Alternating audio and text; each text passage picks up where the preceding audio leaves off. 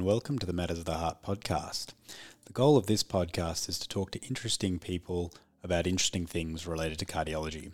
And I'm your host, Dr. Rahul Muthlali, a cardiologist and PhD candidate at the Victorian Heart Hospital. This episode, I'm really lucky to be joined by Professor Adam Brown from the Victorian Heart Hospital. Adam's an experienced researcher and interventional cardiologist who's going to give us a clear picture of intravascular coronary imaging in the modern era. I certainly learnt a lot from this podcast, and it seems clear to me now that intravascular imaging is going to take an increasingly dominant role in the management of coronary artery disease. So hopefully you'll find this podcast useful too. Without further ado, here is Professor Adam Brown on intravascular imaging.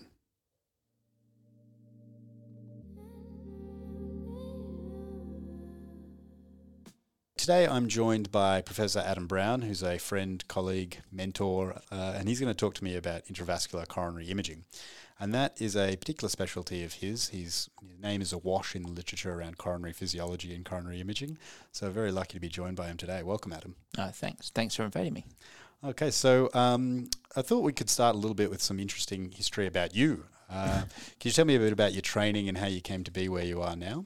Um, yep, I can. Uh, yeah, I'm not not sure it's that interesting for you, uh, but I'll try my best. Um, so yeah, so obviously from my accent, I'm I'm not Australian by training, um, and I was actually trained in the UK uh, in the NHS, um, which as you know is a pretty high exposure environment. Um, so I um decided to become a cardiologist um, by happenstance, uh, and then got pretty passionate about interventional cardiology mainly through a lack of wanting to do electrophysiology. And you gave it a good try. I did give it a good try. I want to make that very clear that I did six months of EP and I thought I wanted to be an electrophysiologist, but I could not understand it. So um, I, I, I, vividly remember many exciting electrophysiological cases that completely um, I, I, didn't understand anything that was going on, uh, despite it being explained to me multiple times. I, I don't want you to think there's a lack of effort on the, my mentor's part. Where did your interest in EP come from? I've always wondered. I've heard this story from you before, but how did you initially get interested in EP if you were then I think I think when you're a junior doctor, things like you know ECG interpretation seems to be quite cool.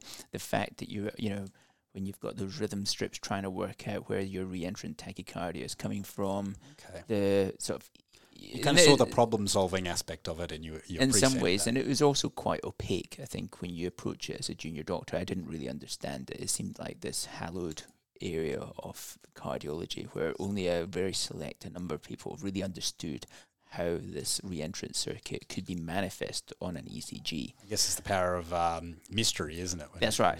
Then I realized actually they also didn't know a lot of the time.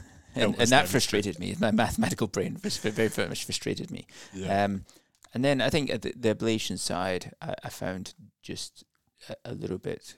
At I did a lot of AF ablation, uh, or assisted in a lot of AF ablation. I didn't do any. I should I should point out, but um, I didn't didn't really gel with me too much. Yeah, it's a very different procedural style, I suppose, from uh, yeah, I always liked, you know, as a medical regimen, I always enjoyed the acute side of medicine. Uh, that goes beyond cardiology, whatever it was, acute GI bleeds, um, respiratory arrests, all that type of thing. And I think that lends much more to an interventional background. 100%. Okay, so you left your EP pathway, and then how did you end up on the interventional one?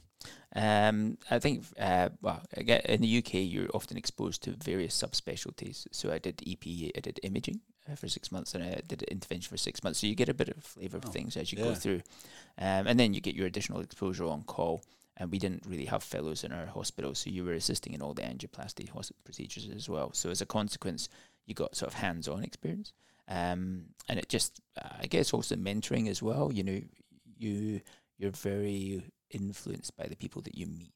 Yeah, uh, and I met people uh, who I have a still still have a huge amount of respect for in the interventional space. Um, and they acted as mentors and you know somebody I looked up to. Um, it's one of the reasons I'm not doing intervention. And you as one of my mentors. of course, I don't blame you. okay, and so that and the terrible on call. yeah, that doesn't help. The institution wise, you were then at Cambridge, is that right? Yep. Did you go straight there, or did you do something beforehand? No, I've always well always always been there. Uh, went to medical school there. Um, the furthest I got away from Cambridge, I think, was Ipswich, which is about 50 miles. okay, got right. pulled back again. So I, uh, Gravitational pull. yeah, that's right. so, so um, yeah, I've always sort of been on the sort of various Cambridge rotation, Cambridge medical rotation, Cambridge cardiology rotation, PhD in Cambridge, and, and not, not until I came to uh, Monash Heart, which is now the Victorian Heart Hospital, did I actually navigate away from Cambridge. Oh, we're very lucky you did manage to navigate away there. Okay, so that's and and your research specialty throughout that time has really been about. Would you say coronary physiology, coronary imaging, a combination? Uh, I I guess my PhD supervisor was an atherobiologist, and um, he is a world expert in basic science, particularly in vascular smooth muscle cell. Um, he also uh, uh, uh, did a lot of translational research projects, um, and as a consequence, that relied a lot on intravascular imaging yeah, to perform measurements of atherobiology, whether that's as a research tool. as a really. research tool predominantly. So that's really where my interest in intravascular imaging stemmed from. I guess from there, as an interventionalist, then you're trying to apply it clinically. Um, and although my PhD was very much based on intravascular imaging, I did a lot of I'd like to say call of almost side projects while in parallel with my PhD, which also used intravascular imaging in a more clinical environment. Well, that's really interesting. So you sort of started from research, and then you got to see it translate into the clinical environment. Maybe Yeah, a bit yeah. different to how a lot of other people learn their craft. Yeah. Um, okay, and you're a very avid bike rider, which is what a hobby that's been going for four years, five years now. Uh, yeah, thanks to COVID, because I thought I was going to cack it when I was on the STEMI on call roster. But when, I, when COVID was going around pre-vaccination, and I thought I really needed to get fit. Certainly I, I, tri-. I tried to go out on a bike ride and uh, had to stop at the side of the road. um, I cycled up a hill, um, and you know, uh, got to the top and thought I was going to pass out. That was that unfit.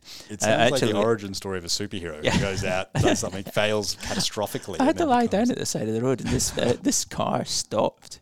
And he went, "Oh, mate, you've been knocked off your bike." And I was like, "No, no, no, no, just can't, just can't get up the hill." cardiovascular system can't do it. Turns out I'm not that fit. Have you learned anything about the cardiovascular system from your own training, tracking the way you get Oh, better? I, I don't know. I don't know. I, I wouldn't want to tell anyone what I've learned. I'm not, I'm not sure I've learned anything useful. Okay. Um, How to spend a lot of money on a bike. that's right. yeah, okay. Well, let's move into the meat of the podcast. I wanted to sort of talk about intravascular imaging over the time of your career, what improvements you've seen in technology, maybe safety, and even just use. I was looking at some real world data from the BCIS, the British Cardiovascular Institute, or whatever it is, uh, and just showed that the IVUS and OCT has continued to increase in use over time, um, over the last certainly 10 years. Is that what you've seen in your practice? Um, I think that's probably fair. Certainly, the use of intravascular imaging, if you just stand back from it on on a global perspective, is probably quite heterogeneous across the globe. You know, we have some countries, so particularly those in sort of East Asia, I think in South Korea, Japan, where particularly IVUS is reimbursed. Um, so the physicians are effectively paid um, to do IVUS. As a consequence, the use of that imaging catheters there is exceptionally high, in excess of 90% for all their PCIs. You flip that then to Europe and um, uh, where the the reimbursement, the way that healthcare funding there is slightly different. Um, physicians are not necessarily paid to use IVUS; they choose to use IVUS because they think it would be beneficial for their patients. It or usually takes them a bit longer to do that. And utilization in the UK has always been historically somewhere around about five to ten percent, depending on, on how you, how you how you quantify it. In Australia, that usage drops off again by, um, you know, I think we did a, an analysis of the VCOR data set and the use of IVUS and or intravascular imaging in Victoria is in around sort of one to two percent. Fair to say we'd probably be lowest of some of the developed countries in the world, I imagine, based, and that's probably because of our reimbursement model. I think so. Yeah. So there there isn't um, at this point, which is October twenty twenty three. There is I had to think about that. Um, there is no reimbursement for intravascular imaging within Australia. That is about to change. Um, Oh. So a Medicare item number has been announced for IVUS, which my understanding is due to come into effect in March of 2024. IVUS only, not OCT. IVUS only at this stage. Yep um, based on the totality of the evidence saying clinical benefit.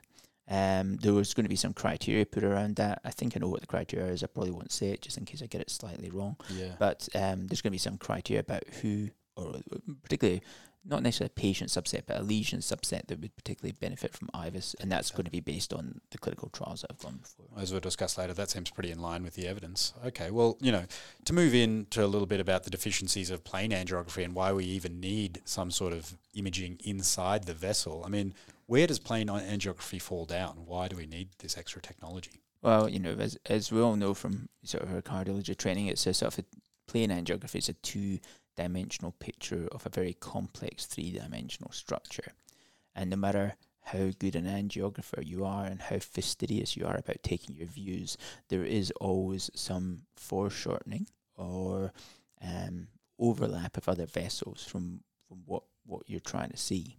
So not only that, there you've got an issue with subjectivity of an operator itself. So you've got to try and judge the size in terms of diameter, the length of the lesion length, based on no direct measurements, you know, um, at the time you're doing the procedure itself. I must say, when I first learnt about angiography and how everything was done, it seemed amazing to me that off an X-ray image you could actually position such a small, you know, three millimeter object with accuracy in an artery. And I guess maybe you can't.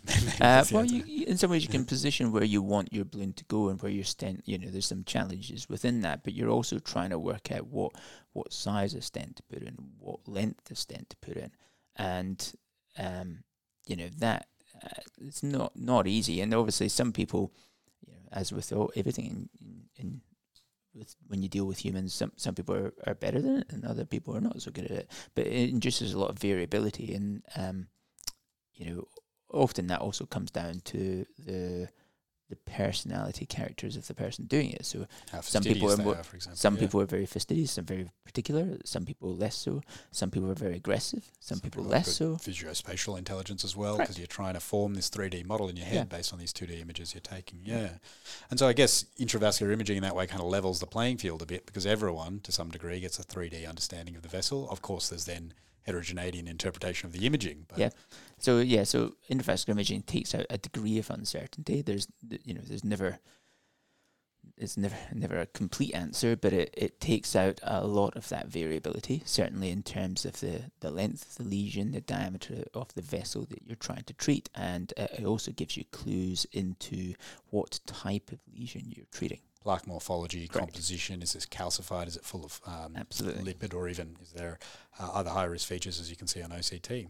Okay, well, um, and as you, you, touched on the benefits of intravascular imaging for vascular biology and research in that area, which is, I think, maybe underplayed when people think about IVUS and OCT, about some of the mechanistic insights we've gotten through those technologies. Yes, so it's it it's it was and maybe arguably still is the cornerstone. You know, if you look at IVUS, you know, of, of our understanding of statins and how they improve clinical outcomes, a lot of that really is based on IVUS data. Intravascular yeah. imaging, yeah, IVUS specifically, as you say, yeah. So you know, yes, you can measure plaque volumes. You can measure plaque how plaque volumes change over time. So if you've got a therapy that you think may um, you know, reduce the risk of plaque growth or protect against future cardiovascular events, you can try and understand it on an atherobiological level by actually looking at the plaque and seeing how it changes. So, yes, you can measure the size of the plaque, but you can also, as we'll probably talk about in a time, you can also try and see whether the composition of the plaque changes. So, you know, we're increasingly aware that statins appear to promote some form of calcification within the plaque itself. And again, stabilization, yeah. yeah. that's right. And I think it's increasingly important as you know the ridiculous numbers we need to achieve um, differences in hard outcomes in trials become more and more pronounced. As as a marker of our success in this field, the more we need surrogate endpoints like intravascular imaging by which to assess new and potentially beneficial therapies. Yeah, so it's certainly been used like that in the in the past. Obviously, the, the issue with intravascular imaging is it's an invasive procedure that carries procedural risk. Mm and so, you know, you have to balance that off against the potential benefits you may get, particularly in patients that are asymptomatic or stable. Um, yeah, that threshold for intervention is getting more and more, especially as non-invasive methodologies are becoming yeah. wide, more widespread. I don't want to talk about CT. well, you report CT as well, so um, so let's just quickly. I mean, I'm aware that this audience is going to be a mix of people who you know are not interventional at all, and And so I want to do some sort of basic definitions for people out there. So when we're talking about intravascular imaging, we have a number of different modalities, one of which is IVUS, IVUS, which stands for intravascular ultrasound. And maybe you could tell us a bit about how IVUS actually works. I think this was the first, his face has gone into a look of shock. I think we, we all feel that way when we uh, are dealing with the science that we all use science every day. of ultrasound, yeah.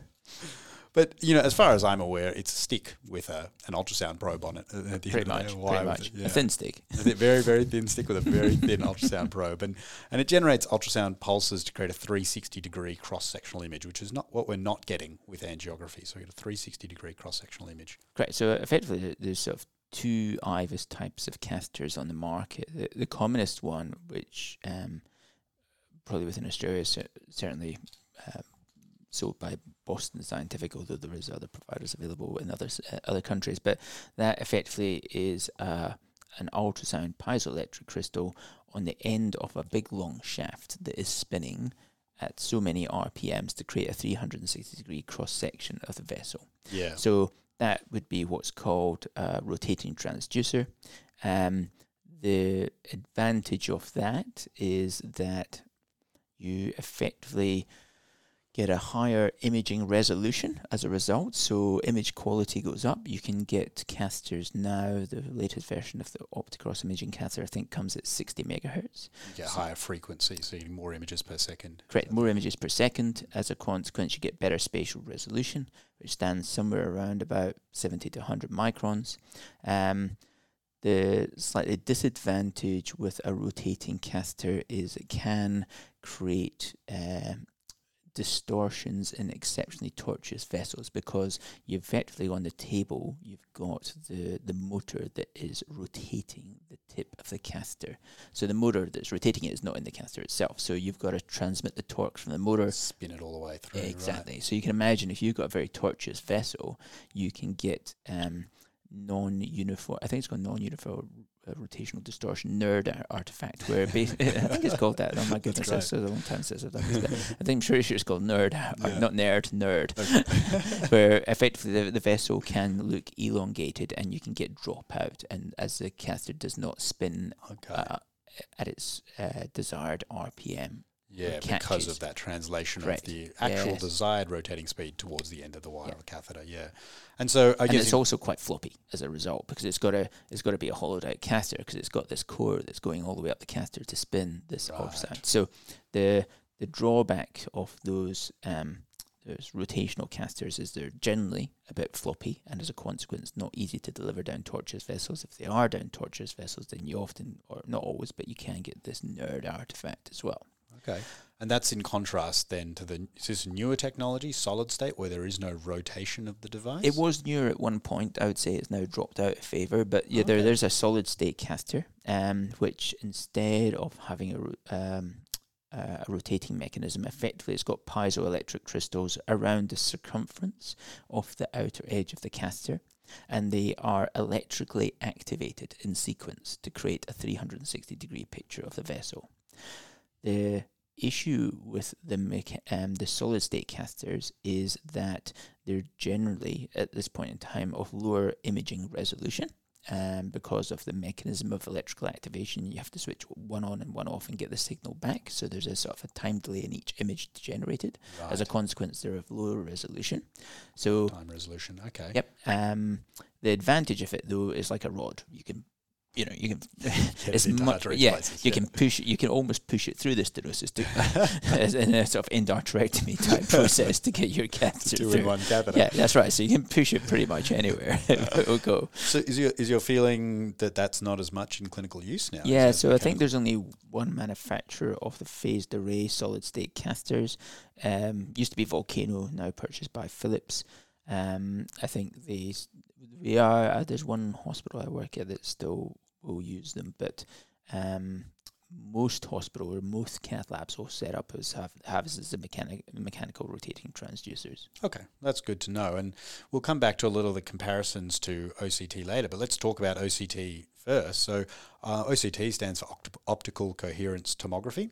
Um, and it uses near infrared light waves through a rotating optical fiber essentially to generate images that come instead of from sound that come from that near infrared light so they penetrate the tissue and then can give you an idea of um, of what's going on there. Now, I think that the receivers are a lot more complicated in OCT because you have to have an interferometer essentially Right. detecting differences in light waves. Yes. Quite a lot more difficult than sound, but we do get beautiful, beautiful images out of these real time, high spatial resolution, high contrast resolution images.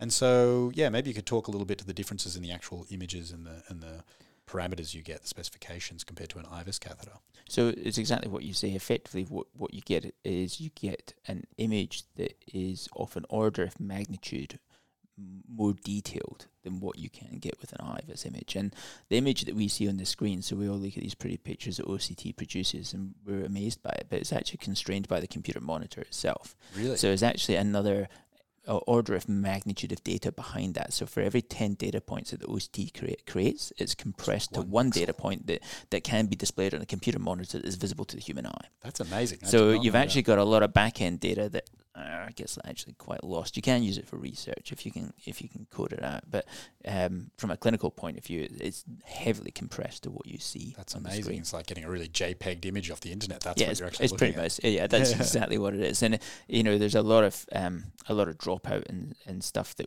we as humans can't see, and uh, things that are beyond really what the computer monitor can display. Yeah, fascinating. Okay, but as a consequence, there are downsides. It's got a lower penetration depth than IVUS because it's using light waves rather than sound waves. That's right. It's like different frequency. So it doesn't penetrate into the plaque as well as ultrasound does. As you can imagine, light just does not have the same tissue penetration as an ultrasound wave does.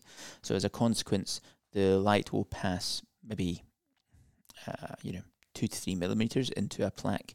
Um, that will then be reflected, but you cannot get often on OCT what I'd call the back wall of the vessel. So we're thinking way back to our atherobiology. We know that atherosclerosis is a disease of intima. So there is a media to the vessel. I'm sure we all remember. So unfortunately, sometimes in OCT you cannot see the media. So you cannot, you don't often know how, How big, big, the your vessel, is. is. 'Cause Correct. You're sizing a vessel based on roughly where the media is, right? The IEL. Yes, exactly. So while IVUS, you can you usually will be able to see to that medial bar- barrier. Uh, in OCT, particularly when, when the, the plaque is quite thick, you may not, not necessarily. And I suppose the other downside is that you know uh, near infrared light doesn't really penetrate that well through blood, and so then you have to replace what's in the vessel with something else so that you can see through it. And we mostly use contrast via hand or power injection, as I understand. Yeah, so it doesn't penetrate blood through blood. Period. So you can't see a thing. to be clear, That's much better. not not not not like it's um, it gets completely attenuated by lipophilic particles. Right. So in a red blood cell, which is by definition all just covered in lipid, isn't it? The lipid, yeah. extracellular layer is just completely uh, the cell layer itself is completely lipid. You can't you can't see through anything at all. So, yep, you have to completely get rid of blood from that vessel if you're going to see it. Now I've always wondered, can we not use something less quote unquote harmful, like saline or another clear liquid? I think from my memory, it's about the displacement. So the thing about contrast is it's very good at displacing the blood. The problem with um, saline It's itself, washed out really it just gets washed out very quickly. Understand, understand. Yeah. So um, you can do it with saline. It does change the refractivity of the light. So the the machines themselves, when it's talking about dimensions and size, it's all set up on the basis that you're going to inject contrast down there. Light reflectivity is of refractivity. I think is different in different contrast medium. So if you're injecting saline down there, it changes the light refractivity. I think so. The the sizing becomes slightly different. So you have to be a little bit cautious in that if you're going to inject contrast down. It's a very comprehensive answer you've given to what was really quite a complex question I asked you off the cuff. So so you, you just have to be a little bit careful if you're injecting normal saline. The one time that um, normal saline does work is if you've got a severe stenosis, because by definition you've got a reduction in, in coronary flow. it's not going to go anywhere. So it can hang around for a while. Yeah. So you actually you can often so you know if you're really worried about your contrast use, if you've got the uh, a lesion, a very tight lesion in the vessel, you can often do your pre PCI using normal saline. But as soon as you put a stent in there, you can't see anything with the saline. You've got to put the contrast back. So, Okay, you know, it's a way yeah, of so maybe once the flow- marginally reducing your contrast. Gotcha. Yeah, probably not worth the effort it takes to Probably confusing not. all the nurses in the lab. Yeah. Oh, they, they cope very well, I think. um, so OCT then does come with some limitations based on the fact that you need this contrast clearing of the vessel, and really, as far as I can tell, that's around ostial lesions where you're not going to be able to clear that Yep. ostium because it's going into the uh, the aorta. Really large vessels where it's going to wash away really quick. Really small vessels where you're going to high pressure and you know power inject into something that's not going to take it. And CTO imaging. I mean, CTO. I've seen studies though that use I don't understand how you can do that really. So, uh, uh, you know, I'm not a CTO expert at all, but our CTO experts here at Monash will all use IVUS. Yeah, Yeah, because okay. by definition, you, you shouldn't really have flow in the vessel. yeah, gotcha. so um, I'm not sure how one does it with OCT, but there, there, there is, uh, you know, you have to, there's sort of cautions. OCT, the other one that I'd probably add to that is, you know, uh, you, if you think you've got somebody who's got a risk of a coronary dissection, or you think you're dealing with a coronary SCAD, dissection, for example. SCAD, I think there's a serious risk of harm by using OCT. I know there, there's a number of manuscripts that have been published about using OCT and SCAD, and in some ways, yes, the imaging resolution would be It's perfect for the Absolutely. fit for Yeah, purpose in that way. Yeah. perfect, but you're doing, you know, particularly if you're using a contrast injector, or even if a hand injector, you're often doing a relatively high-powered contrast injection down the vessel. So that creates high pressure at the tip of your guiding catheter. Yeah. Uh, and as a consequence, I think there's a real risk of harm um, for using OCT, particularly in SCAD, uh, or for any any case where you think there's dissection. You know, Dissection risk, yep. Yep. And I don't want to talk about NIRS too much, which is near Good. infrared spectroscopy. yeah. that fits with my, my knowledge of it. general but NIRS, for the people who are out there and have heard about it, it's near infrared laser with a pullback rotation unit, and the catheter is about the same size as an IVUS size catheter. And the advantage here is that you can actually then get spectroscopy, which is chemical composition analysis of the plaque. And that'll tell you really relevantly whether there's a lot of lipid in there, which has been shown repeatedly on observational studies to be a risk marker for future rupture of that plaque. Yeah, so NIRS often now is really combined with IVUS. So most of the catheters have both capabilities. There's a NIRS IVUS catheter that is manufactured.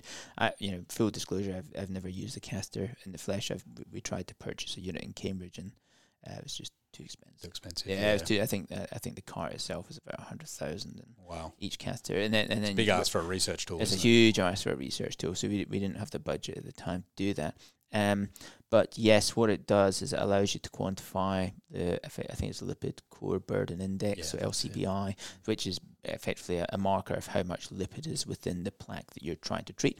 And there's various studies that have looked at trying what LCBI predicts future cardiovascular events, and similarly what the Prospect study was way back in the day, which looked at you know high plaque burden, low yeah. MLA, the presence of a thin cap fibroatheroma. So you're you're trying to work out what the lip, the risk of this lesion causing a future cardiovascular event is. But yeah, as you say, we're not really there on game time for clinical use of all that information. In fact, I just um, wrote an editorial with Nitesh uh, on this exact. They had done a meta-analysis of all of these features and their uh, risk of future plaque rupture, and um, the poor positive positive predictive value seems to be astounding. That's the issue. So, yeah, there's- that is the issue. There's a often a lot of these plaques around, and you know you can quantify them, but um, yeah, what are you going to do?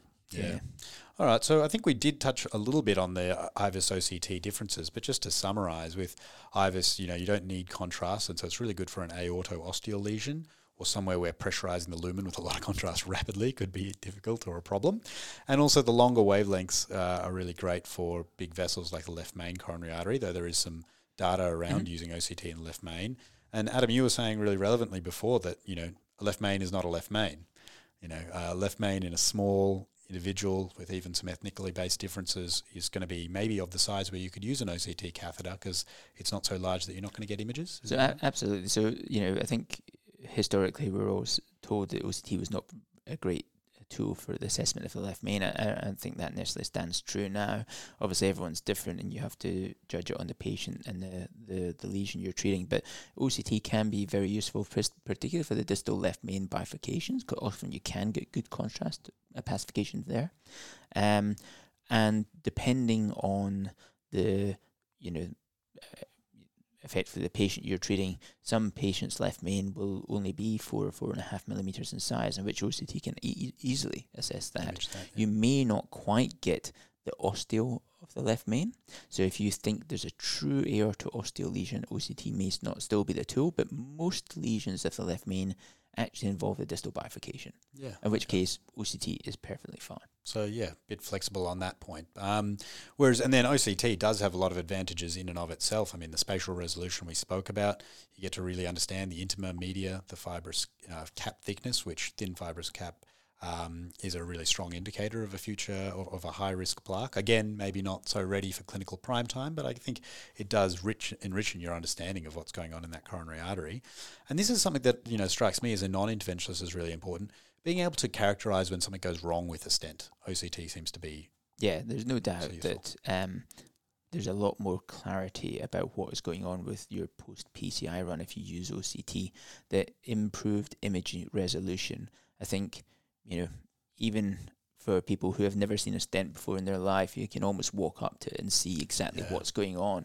You know, you've got all these cool 3D buttons you can press as well. so, you know, if you're really not sure, that just keep pressing buttons. Just keep pressing buttons, so seven will flag up. But I think, on a serious note, like it's really really easy to identify stent edge complications, edge dissections. Mm. You can really the the software is quite intuitive for you to measure the expansion of your stent, and maybe we'll talk about how we use it in yeah. PCI. But I think there's no doubt in my mind if I could choose two, you know, all, all things being equal, both are side by side. You could choose either, and you're particularly interested in the post PCI outcome then OCT provide. Yeah. And, and, that extends to stent thrombosis and things and understanding, well, why did this stent thrombose? You know, is there a Absolutely. stent issue so malapposition, you know, if you look at malapposition in IVUS, sometimes it can be a bit tricky to work out exactly where the vessel wall is. If the gap between the strut and the vessel wall is not that large, you might not even see it on IVUS. Mm if you're trying to look for a small amount of white thrombus attached to a strut, you're not going to see it on eye. Well, I'm not going to see it on eye. maybe that's just, maybe, maybe that's just maybe it's an Adam Brown You've had eye surgery. I'm sure that, served you well. Yeah. This this is one, one working now. this is something that's always interested me is uh, the use of OCT in MINOCA because I've seen some great work out of mm-hmm. uh, the states looking at you know the rates of reclassification of MINOCA diagnosis after OCT, and it seems mm-hmm. quite high. It seems you get to 70 to 80% understanding of the mechanism of that MINOCA in, a, well, I think that was a combination of OCT and MRI, to yes. be fair, but... Well, I, what I would say is if I've got somebody who's presented to the cath lab who's got ECG changes that appear to fit with LAD, RCA, some form of infarct, and you do an angiogram and you can't see anything, I will usually do OCT of what I believe that the the culprit vessel will be. And while some cases you'll just get an OCT of a normal artery and you just wasted a thousand dollars. But that's useful, I suppose. it's, it's, it's, arguably useful. Yeah. Uh, but uh, there's multiple other cases where I've done it and you can see thrombus there. And probably due to plaque erosion in many cases, but it completely clarifies your diagnosis. It allows you to tailor your secondary preventative strategies, and it, then it forces you to think about what are you going to do about it here and now. And you know, we can have arguments about whether you you should put a stent in there or should not put a stent in there. Both of which I think in have 2023 reasonable have reasonable. Well, I wouldn't go as far as evidence for, but I think both are reasonable approaches. Mm. Um, but um, uh, for, for me, I guess clarifying the diagnosis is key. You know, I, I'm not, not a great fan of the term know. Yeah, it is. It's I, I, hopefully a placeholder until we have a better strategy for working. I think so. Patients. Like as, as you know from uh, you know if you if you investigate these patients, I, have had one actually last week. You know, and uh, it's increasingly able to make a diagnosis. Cardiac MRI has revolutionized a lot yes. of them. There's a few people who have got MINOCA that I'm still not sure about exactly why, but um, if you look hard enough, you will often find a cause. find something. Yeah, yeah, it is about thinking twice with those patients. Yeah. Okay, well, maybe we could briefly talk about sort of the pre intervention before we get into the PCI optimization, which I think is a lot of the meat of intravascular imaging. But we could briefly talk about pre-intervention assessment of lesions. So you can you can look at a lot of things around a lesion, right? You can look at plaque composition, the reference segments of where you think you might want to compare your vessel to and, and work out how bad your stenosis is, and then landing zones, and then use that information to help guide your stent strategy about stent length and diameter and, and avoiding undersizing. Is that what, what sort of things are you looking at first when you've got a lesion, you want to stent it, it's maybe in a high risk area, the prox LAD, and you want to know everything about so I think you've sort of hit it in a nutshell. So what you're describing there is exactly what I do. For for me, in a in a personal level, what it gives me is a lot of confidence. Maybe because that's I'm, I'm a generally not that confident person when I'm doing intervention. I don't know, but um, it um, it really reassures me about what size of stent I'm putting in. If I'm using IVUS or OCT, I generally find I put in bigger stents in terms of diameter, often longer stents in terms of length.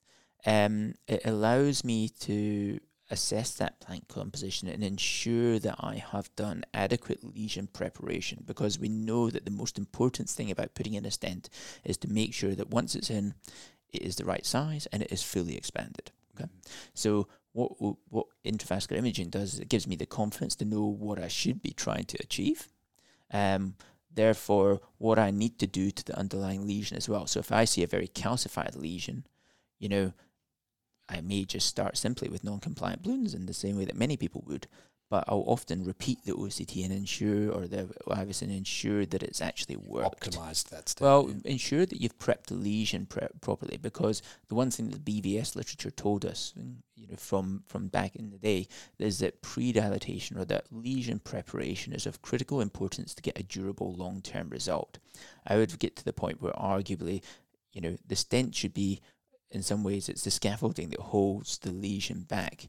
But really, that pre-preparation of the lesion is critical if you're going to get a well-deployed stent. It's an interesting way to think you, about it. Really, just focusing on optimizing the vessel before you even put that finishing correct. touch, the polish on that. exactly, and that's yeah. what the BVS literature showed us at the time. That you know, I think. The, you know, maybe the concept from 10, 15 years ago is you could pre-dilate a little bit, put your stent in, and you could post-dilate it to make it the size you want it to be doesn't really work like that. The intravascular imaging studies tell us that although angiographically it, lo- it looks quite good and you yourself a high five at the end, when you actually stick an IVUS or an OCT down there, it looks like a car crash. Yeah. You've got this tiny, yeah, yeah. You know, this tiny little small stent, which on the angiogram you're like, well, it looks fine, and then you go look from the inside, you're like, my god, it's not fine at yeah, all. it must be eye opening, you know, especially. What's it? I think the drug-eluting stents, and, if if not done with IVUS, drug-eluting stents achieve approximately about sixty percent of the predicted expansion. You know, it's, it's terrible. It's astounding. Yeah, it's terrible. Yeah, when we know no wonder they restenosis. yeah, when we know that that's a risk factor for stent problems. It's the biggest the risk, yeah. risk factor. So I think what it does for me is it gives me a lot of confidence. It gives me confidence that I'm not going to perforate the vessel. I'm not being too aggressive. And yet um, allows me to use other maybe calcium modification techniques. You know, for last yeah. last week, cutting balloons. You know, OPN balloons, rotablation.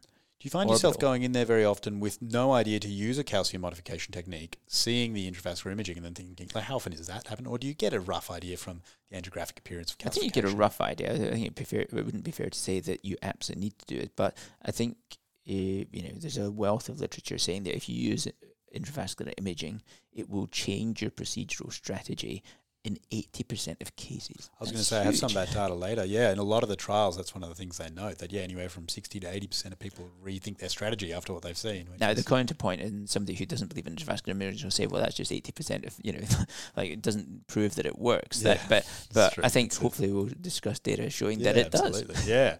And then, you know, there is some information from plaque composition on OCT, IVUS, and even NIRS, uh, where you'll see that you actually have a high risk plaque or you've got high risk plaque throughout the vessel in, in lesions that you thought were um, mild or moderate. And I guess we still don't really know what to do in this situation. I think the answer is always going to be, sec- uh, you know, primary or secondary prevention to just uh, control risk factors and bring lipids down as much as possible. Um, but does that how does that materialize for you? Do you often see something? I mean, we've talked about this with CT before. You do someone CT, it's a mild, moderate lesion, but you think this thing looks really high risk. Yeah, it's got, got some maybe you've got a low attenuation plaque, yeah. you've got some napkin ring yeah, spotty calcification, yeah. and it's just screaming at you badness. You have yeah. this discomfort as you write yeah. mild stenosis, and just think this is this is something's going to happen. Yeah, yeah. So I guess at the moment we don't really have any evidence of what to do with these lesions. You know, we were talking about prospect absorb earlier, which is a really curious study. Um, um, and for those that are listening, if you've not filled to prospect absorb, have a read of that with Greg Stone. It was published in 2020 in JACC. And, you know, the the concept in this, if plaque, they, they were the concept of plaque sealing. So they were using BVS back in the day to try and seal up the vulnerable plaque to see if it could prevent myocardial infarction. That concept obviously is highly controversial. Yeah, I think it would be the understatement of the century.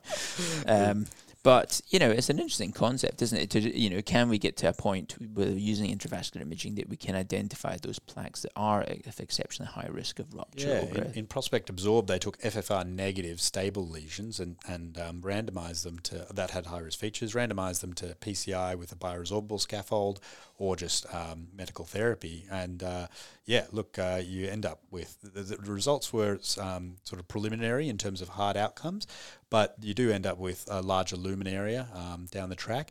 And in the exploratory results, you do reduce MACE by about half. And there's a big ongoing trial called the PREVENT trial where they're going to look at this in greater detail. But it certainly is interesting to see whether we can get to a point where, like you were saying earlier, Adam, we start to look at vessels that aren't the culprit vessel when we're in a when we're in an angiogram for whatever reason, and we think about you know invasive or lesion level therapies for those, whether that's a stent or bioresorbable scaffold, which would be a very expensive but new era of interventional yeah. cardiology. And I guess it'd have to be compared against, you know, um, I don't know what it was in Prospect Absorb, but medical therapy continues to evolve, doesn't it? You know, and, you know, we've got access to PCSK9 inhibitors, um, even yeah. more aggressive lipid targeting with LP little a reduction therapies that are probably going to come online in the next few years. Who knows? We have the Huygens and the Pacman AMI trial, which looked at PCSK9 inhibitors and frequency of um, high risk plaque characteristics in the vessels. And both of those uh, show that you can actually stabilization. Reduce, yeah, stabilize yeah. those plaques. Right. So, do we need to be doing any lesion level therapies? That question remains to be answered. But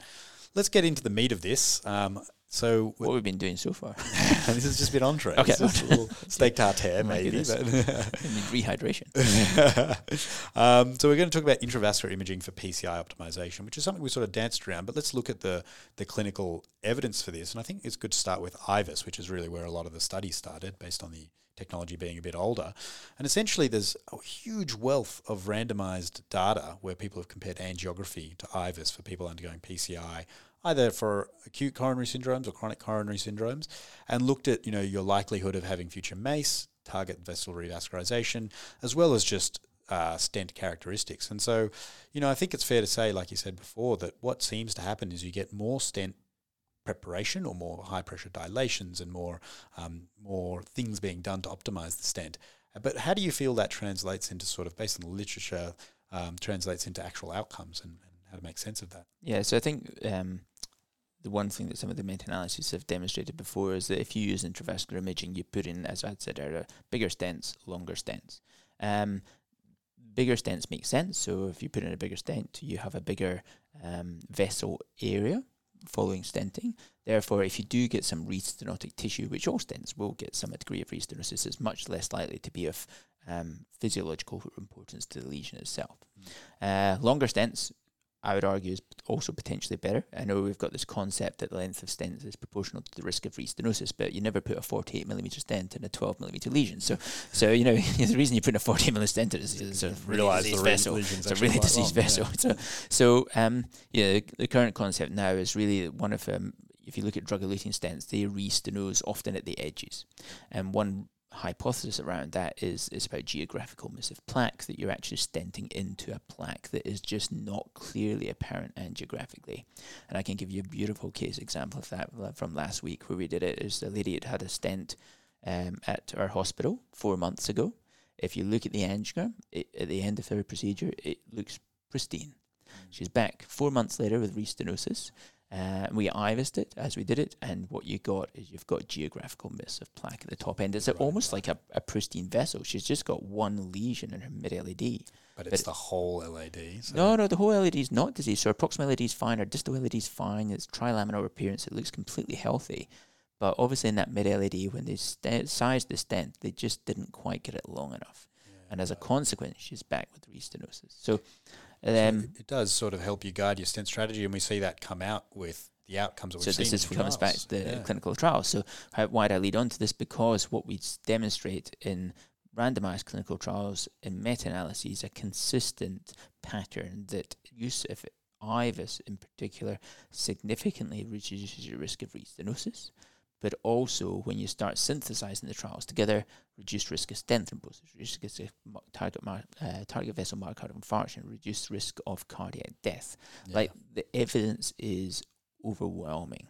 There's a very famous slide that Gary Mintz produces. So uh, for any proponents of intravascular imaging, I'm sure they know Gary's slide. And every every year, Gary adds another three or four trials to this slide, and every year the writing on the slides gets smaller and smaller.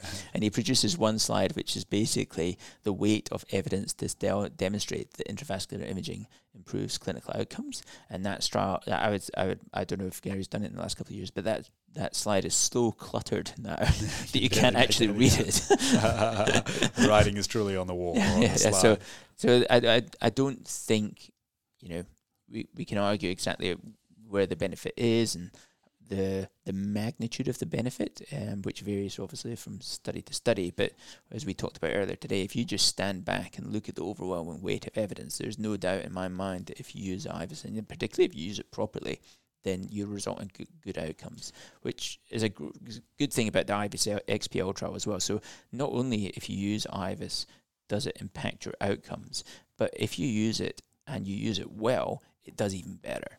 Yeah. So that was a sort of, uh, sub-analysis of IVUS XPL, and I think they did the same in the ultimate trial as well. So basically, if you optimize the stent, right? Yeah. So if you have a, a, set of criteria where you say this stent is well deployed around expansion, malapposition, lesion coverage, if you say, well, this stent was put in by IVUS and was it met all those criteria, your risk of restenosis goes down hugely, you know, to a point you're competing with surgeons. Yeah.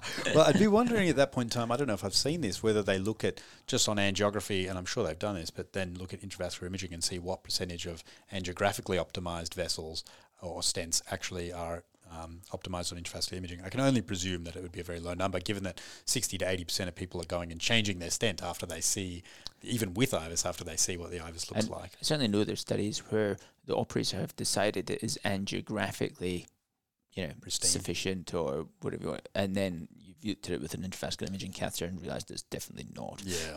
Yeah, and you, you may, whether that's a length thing or an expansion thing, you, you're going to go change it. Yeah, I think you know the ultimate trial for me seemed to be one of the better trials, just because it was a catch-all. So I, IVUS I think was long lesions only. Correct. Ultimate yep. was literally anyone. Anyone, all comers. Yep. Yeah, all comers, and you know in that at the three-year follow-up, you saw a reduction in target uh, vessel failure. I will say, devil's advocate, a lot mm-hmm. of that's driven by target vessel revascularization. So it's actually you know, clinically driven need, whether that's ischemia that's felt to come from that vessel or, you know, chest pain, something like that, which is still a relevant outcome. But um, I think um, that's probably the what you'd expect. What what you're going to tr- what you're going to try and achieve by putting in a stent? Well, you're trying to prevent restenosis. So again, we were talking about what what you're trying to you're trying to maximize your stent expansion. And that is a driver for two endpoints, as far as I'm concerned. One is the risk of restenosis, which is why you see TVR decreased. The second thing you'd expect to improve is stent thrombosis. Uh, now, none of these studies are going to be powered to do that, but the meta-analyses are consistent that when you combine these studies, the reduction in stent thrombosis is massive. Significant. And yeah, I guess, you know, it is also a credit to our modern day technologies that our stent thrombosis rates are so low that a single study really can never be powered to answer that question yeah. to some degree. Yeah.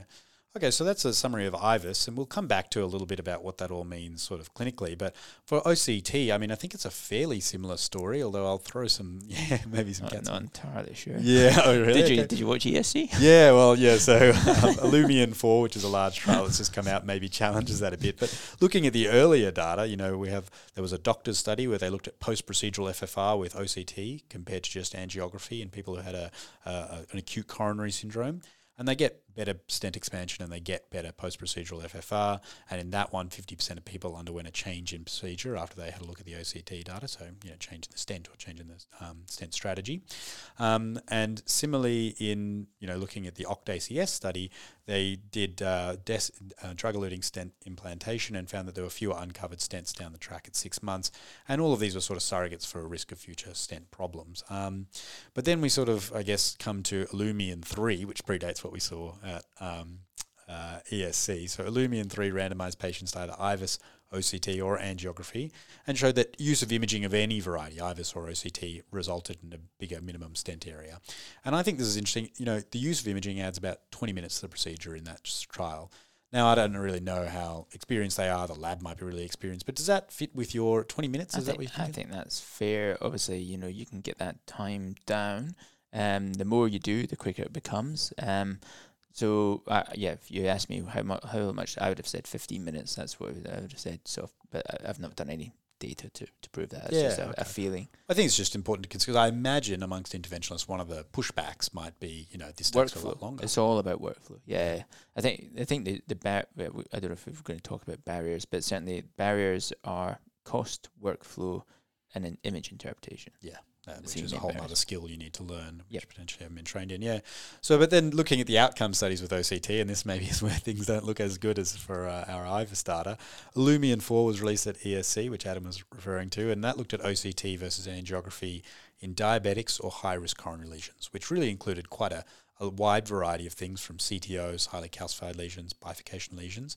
And in that, um, that was powered for outcomes, and they found larger stent areas uh, with the OCT, but no difference in MACE or outcomes. So a hazard ratio of 0.9, 0.67 to 1.19, really no clear difference.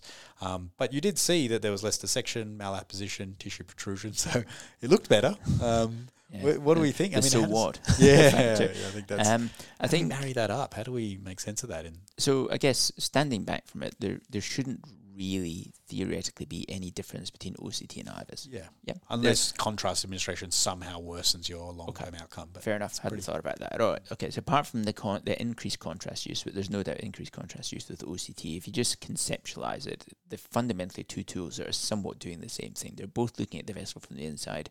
They both allow you to accurately measure your vessel area. If anything, OCT is more accurate than IVUS, mm. particularly when you look at phantom models. IVUS overestimates luminal dimensions by 10%. So why would a clinical study with OCT not produce the same results as IVUS? It does seem unusual, and I, I only wonder whether or not there's a change in the medical therapy around this, or a way in the, s- the trial populations. But these are really just reaching for Maybe- straws. I'm not sure I understand it. Maybe um, you know one of the potential explanations. I know you've said ILUMIEN three is that the vessel in the minimum stent area was similar, similar, but it was a non-inferior Yeah, right. calculation. So, um, And IVUS oversizes your Correct. vessel. Is that right? Yeah. so you know if you're looking for ground truth, OCT is luminal ground truth, but IVUS um, often oversizes. So as a consequence, that's rose-colored glasses. It makes you achieve for more. Is that Correct. Right? Yeah. So, well, although you know there's um, larger stent areas uh, in the Lumium 4 than angiographically, but only by 0.4 millimeters not squared. huge. That's not huge. Mm. Not huge. Not compared to what you would expect to achieve with IVUS. So, um, what I wonder, and I, d- I don't have any evidence for this at all, is I wonder whether the sizing protocol that was used in ILUMIEN 4 does not is not directly comparable to the sizing protocol used in a lot of the IVUS studies.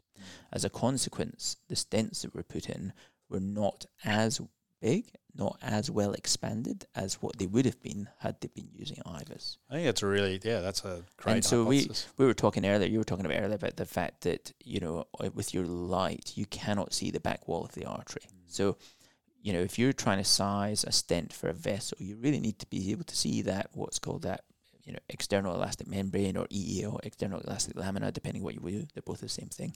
So, if you can't see that on OCT, they've got a sizing protocol on how you do it on the lumen, but maybe as a consequence, it's just a little bit undersized. Yeah, you could imagine that for sure. That or undersized or oversized, you're just not getting the the same. the same, the same. Yeah, you're not getting the same volume gain in your lumen. Okay, Um, yeah, there may be other issues at play. You know, it's a study that was done uh, for the first time out with East Asia. You know, so if Oh, you look at Ultimate, you look at IVUS XPL. These are studies that are predominantly done. Um, IVUS XPL, I think, is exclusively done in South Korea. Ultimate was, where was I can't remember. I think it was done in East Asia as yeah, well. East I can't Asia remember somewhere. exactly. I've got a feeling it was China, but I might be wrong. Um, but you know, if if you particularly, I'll, I'll talk about IVUS XPL, which I probably know a little bit better. So you know, you've got a lot of uh, Korean um, operators there who use IVUS as their de facto stent strategy. You've got high, high volume IVUS users. Very they use it a lot more than I do. You know, they're, I'm sure they're a lot better than I am. If you then roll that technology out into other centers, or you use, uh, you know, how what was the procedural volume of all these OCT centers? You know, they, they I think Abbott tried to choose high procedural volume centers. Was was that the case? Have they got the same experience? Yeah, I, yeah, I'd have to. I don't know. Uh, really is there question. geographical variation? So do we see a lot of like, um, as you know, the FDA requires, um, or for for funding as well, they wanted a lot of US sites to be involved. Um, so does that create a geographical Yeah. variation in the, the global translation becomes hard. I mean, we Yeah. saw that with the um, off-pump bypass studies, where you know in the surgeons who had had much more experience were able to get somewhat better outcomes with off pump bypass. So yeah, it wouldn't be surprising. And we know that from the IVUS XPL data. If you do it and you do it properly, you get better results. So, you know, I guess you know we've we've seen the headlines from ILUMIEN for we know the main outcome. There'll be more. You know, I'm sure we'll get well, more But data. we were like, I mean, October was also published in the NEJM at the same time as ILUMIEN 4 Mhm. and um, the that- bifurcations. That looked at just bifurcation, Mhm. including left mains with Mhm. OCT, which is interesting. And we did actually see a benefit in the, Exactly. in the in you know, again, this is why I, I, I'm not, you know, individual trials are excellent, but you really sometimes have to stand back and take it into context. I don't think, as a consequence of Lumion 4, the OCT is dead. You know, Yeah. I don't think we're not all throwing out the OCT catheters. You know, and as we said, it certainly has its role in you know understanding stent failure and all of that. So I mean, there's no way you could be throwing out an OCT catheter just yet. Can't afford to. Yeah. um, so looking at OCT versus IVUS, there have been a couple of studies that have compared them directly. The OCTIVUS study was published not long ago, looked at OCT or IVUS guided PCI and looked at um, endpoints, and there was no difference there. And that included in people with complex lesions or CTOs. Mhm. And the opinion trial did a very similar thing 12 month clinical outcomes, OCT versus IVUS, and again, no difference. So I think coming back to what you're saying, I mean, and this is a problem we have across all of research is the reproducibility of studies. You know, did we just get unlucky with ILUMIEN? Was there something specific about that population? We've got a whole bunch of data that, you know, for, like you said, there shouldn't really be a huge difference between OCT versus IVUS. I think the hypothesis generation you had was, some great ideas, but it doesn't fully make sense why these two studies that head to head comparison seem to be the same, but then individually one hasn't been able to reproduce the same results. Yeah. Yeah, I think that's why you know the tautology of the evidence is probably more important than one single study alone. And I, what I don't want people to believe is the idea that it doesn't work. You know, Yeah. just from one study showing the opposite.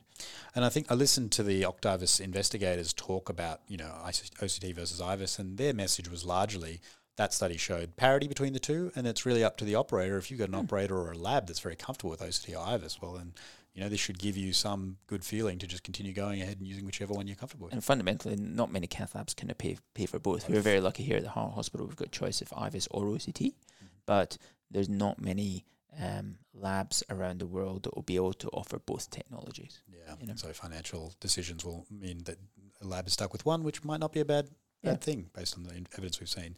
So in summary, I think for PCI, intravascular imaging has a really important role. It seems to improve stent expansion, reduce malapposition, and help you attain optimal stent characteristics. And that, uh, you know, often comes as a result of a change in a PCI strategy, whether it's more post dilation, larger balloon sizes, or pressures. Um, and that ultimately that probably does result in a reduction in target lesion failure definitely for IVUS and certainly in the meta-analysis, a reduction in harder endpoints like MACE.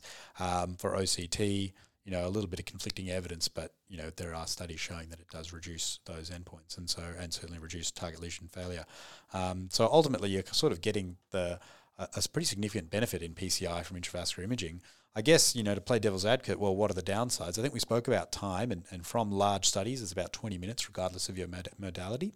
Um, the extra effort, I suppose this is a lab training thing, right? I mean, if your lab uses it and it's quick and the machine's available, everyone knows what they're doing. Yeah, I think so. And, you know, it, it comes down, I think, to experience with it. I think as an operator, you know, if you don't use it, you almost have to make a commitment to use it. Um, you have to try and, um, and then you'll learn with it and go on. And I think that you will, as your experience with either of those technologies continues to improve, I think you'll see more bang for your buck. The more time you invest in it, the more you get out of it, like It's- everything in life. It seems like imaging for femoral access, to be honest, very similar. I mean, the more you use imaging femoral access, the quicker it becomes, the smoother Correct, it becomes. Yeah.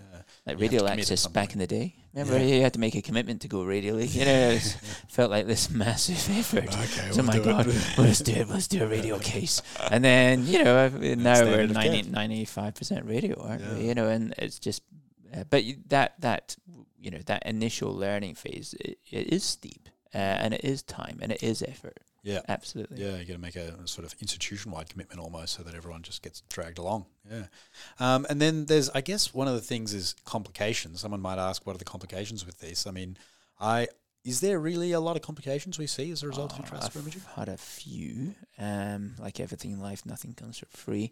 And there is, uh, I think, in the published literature, the risk of complications uh, is somewhere in the order of zero point two percent risk of It seems complications. very low from what I've seen. Um, the things I have seen are thrombus on the catheter.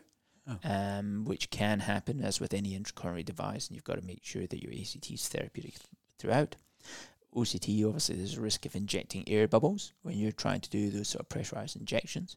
Usually, those air bubbles are quite small and um, may cause transient ST segment elevation and transient hemodynamic disturbance, but we'll usually work their way through. um, but obviously, you know, we talked about hydraulic dissections. I've certainly had a couple of cases that I've used OCT and have caused hydraulic dissections, and they can be spectacular um, because you're usually the two cases that I can think of were left main dissections, and that's then now not trivial. Yeah. That that is serious. Um, uh, so I think there there is you know, if you use it a lot, you know, you're you're going to get complications. If anyone says they've never seen one, they've just not used it enough. So Yep. I have had complications from using them. Um, I my guess the hope published is, literature is suggests that those are low. Yes, and, yeah. and we're Yeah. weighing that against the benefits of using these. yeah, and I, am- I'm not the most experienced operator in the world, but I've been, you know, you know, doing IVUS or OCT guided PCI for 12 years, and I, and I can still remember the cases that have caused complications. You know, because they, they stand out. They stand out. few Yeah, of you, few well, I'm doing it multiple times a week, and you know, you remember that case from five years ago. That's because it's so rare. Yeah. Okay. Well, and I think that fits with the sort of latest guidelines, which suggest that you know uh, intravascular imaging is good for lesion assessment of intermediate left main coronary lesions, procedural guidance to reduce ischemic events, and to understand the mechanism of stent failure. Um, I think we've spoken a lot about um, you know intravascular imaging in MINOCA, suspected Takotsubo, and and it can be helpful. Although I, I always wonder if you don't have sort of a suspicious something to to push you towards a vessel to image. Um, are you ever just OCTing all three vessels? Have you? You could do. I know Um, that I've seen that in some studies from the states. I have so seen it, seems yeah. Aggressive. It does seem a little bit. Um, I, I I tend to only for a, from a personal point of view, I tend to want an ECG that localizes to one vessel. Um, otherwise, it, yeah, I don't know what the diagnostic yield is when you've got a really plumb normal ECG, a plumb normal angiogram, and a positive troponin. Um, I'm not sure the diagnostic You yield always of got to C vessel OCT is. busy lab as well, and you're starting to do three vessel OCTs on multiple cases a day. It's the uh, nurse in charge is going to be looking at you sternly through the window. Hospital managers need to as well when the budget to the end of the year. Yeah. Okay. Well, I think that's a really great summary of the state of the art in intravascular imaging, and it, certainly it's convinced me doing the research for this and talking to you that it really should have quite a big role in um, in in our in the coronary lab, and probably a bigger role than it does in Australia. That's certainly true. I mean, now I'm going to ask you a few questions. If you could choose for Australia, and you could have either IVUS or OCT in all cath labs. What would you be doing? You're a health administrator. IVUS. gu- IVUS. Really? Mainly because you can use IVUS for all cases. We've got Okay. some, you we talked about left main to ostial, CTOs, dissections.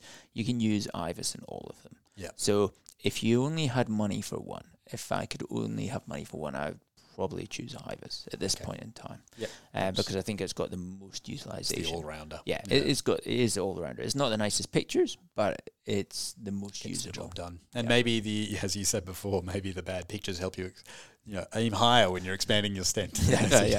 Well, especially with the trial data, like if you know if you're, you know, if you're looking to fund one within the Australian One has a lot more context, trial data for benefit. exactly that that may not necessarily be a fair representation of the technology, but it is the way it is. Yeah, yeah, okay. Um, do you think that we should be using intravascular imaging for all cases, Um, or PCI cases, I should say? uh, that's a tricky one. Again, uh, am I approaching this from a financial perspective or a patient perspective? Let's start with the patient perspective. Patient's perspective, yes. Yeah. Okay, so There's no then it doubt. Really, it just becomes about a public health decision. I yeah. think so. Yeah, I can't see any. You know, we did talk about the risk of complications, but they are eh, very low. So I can't see really what risk there is, or very little risk, and the reward is potentially tangible. Yeah. So I think from a patient's perspective, I always think, well, if I was having a PCI, if you're on the other end of that, yeah, catheter, yeah, what would I want it to be IVUS or IVUS guided or OCT guided? The answer for me is absolutely yes. Um, but then obviously, then you're coming from a, a funding perspective. The, the the question may be different. uh, The answer may be different. Sorry. It's good for you. It's not necessarily good for everyone. Yeah. Um, we talked a little bit about plaque composition analysis. Do you think it's going to be in the main stage in the next five years? Hard to say. Oh, absolutely. Yeah. Good. Absolutely. I, that. think we're going to be stenting every mile leading to Europe soon. Um, uh, I don't think so. I think there's too many moving parts. I think even if your prevent study is positive, though, the rapid change in guideline directed medical therapy that continues to evolve always creates this uncertainty About, about, it's applicable now. correct. You've got the oh, but what about in 2023 question? Yeah. So, and when you're re, because you you'd be ending up doing a lot of treatment that again would come with significant health economic uh, issues. Uh, I just don't see it. It's justified. I just don't see it. Yeah, Maybe relegated to the realms of research for yet another decade. I suspect so. Yeah, I, I I you may be a point where you assess plaque composition and you tailor your guideline directed medical therapy. So if you look at like an access point for a PCSK9 inhibitor, an access point for another Clinical expensive. Yeah, so you could you could almost say you could almost use CT in the same way as well. That if you've got these plaque features that we de- determine as high risk, and you've got a you know a rupture score of five or above, like I've just made that Like up. that. Did No, that? did- yeah, I think it's good. Like, we- good. can we market that? Can Yeah. trademark that before somebody? The rupture score, yeah. So, so if you've got a high rupture score, then you know that somehow gets you Repatha, or gives you inclisiran. It gives you something else. Yeah. You know, um, now whether you do that with intravascular imaging or another modality, I think probably non-invasive, isn't it? Yeah, it's got to be non-invasive. It's just hard to As sell much as I someone love, an angiogram. for yeah, as much as I love doing IVUS and Yeah. OCT, I don't, I don't think anyone's going to buy it. Yep. I think I'll finish with this question because I think it's one that you're really well positioned to answer for. You're quite heavily involved in training of new interventional fellows and you're obviously an expert in intravascular imaging. Are we training our new fellows appropriately in intravascular imaging for interpretation? Because we spoke about a barrier being, well, I've someone who's never used this before, now suddenly it's in my lab, I don't really feel confident interpreting this. I think it is exceptionally centre dependent. Um, I'm very proud of our intravascular imaging training that we uh, have for the interventional fellows here that rotate through the Heart Hospital. Um, and I see that as they translate out into their consultant jobs over the last five years, all of them use intravascular imaging as part of their routine care. OCT, IVUS, they're just happy doing it. So I think if if exposed as a fellow, it, it really does stick. That's where I got my exposure. It stuck for me. It's not, um, though, consistent in every centre within the state and certainly not within the country. Um, you know, we talked at the right at the start about mentorship being critically important, and if your mentors are not telling you that this is you, something you need to learn To from, know, yeah. you're not going to do it. And so I think as a as a as a country, our training is inadequate, but you can get good training within Australia if you seek it out. Yep. Now we're trying to reach out to a lot of places. We try and do didactic training, and you know I do have the the privilege of teaching on various IVUS and OCT training days and courses around um, Australia and further afield. Um, so you know, but the didactic training is great, but it doesn't beat the hand-on mentorship training that you can get from a Seeing the images and interpreting them on Absolutely, the fly. and showing how it changes your practice, and that that's that's when people get hooked on it. When they do it and they think, "My God, I never thought that Yeah. was what I was going to say." thing I thought looked perfect. Oh my god! Yeah, and perfect, it just and you can see it. You can see it change. You know, you can see people who have not got any exposure, and they come and work with you for six months, and they leave just as a convert. They're Yeah. just converted. I've not seen You any haven't seen fellow. anyone go the other way No, and think I'm I've not seen any fellow who's came here who's not done any who went, well, that was a complete waste of time. and you know they've all gone on to do it. So I think it is just something that once you do it, you you're gonna get hooked on it. Yep. Okay. All right. Well, you know, you've certainly made the case for intravascular imaging. Thank you very much, Dr. Adam Brown. Really been a pleasure talking to you. Thanks for your time. Thanks for listening.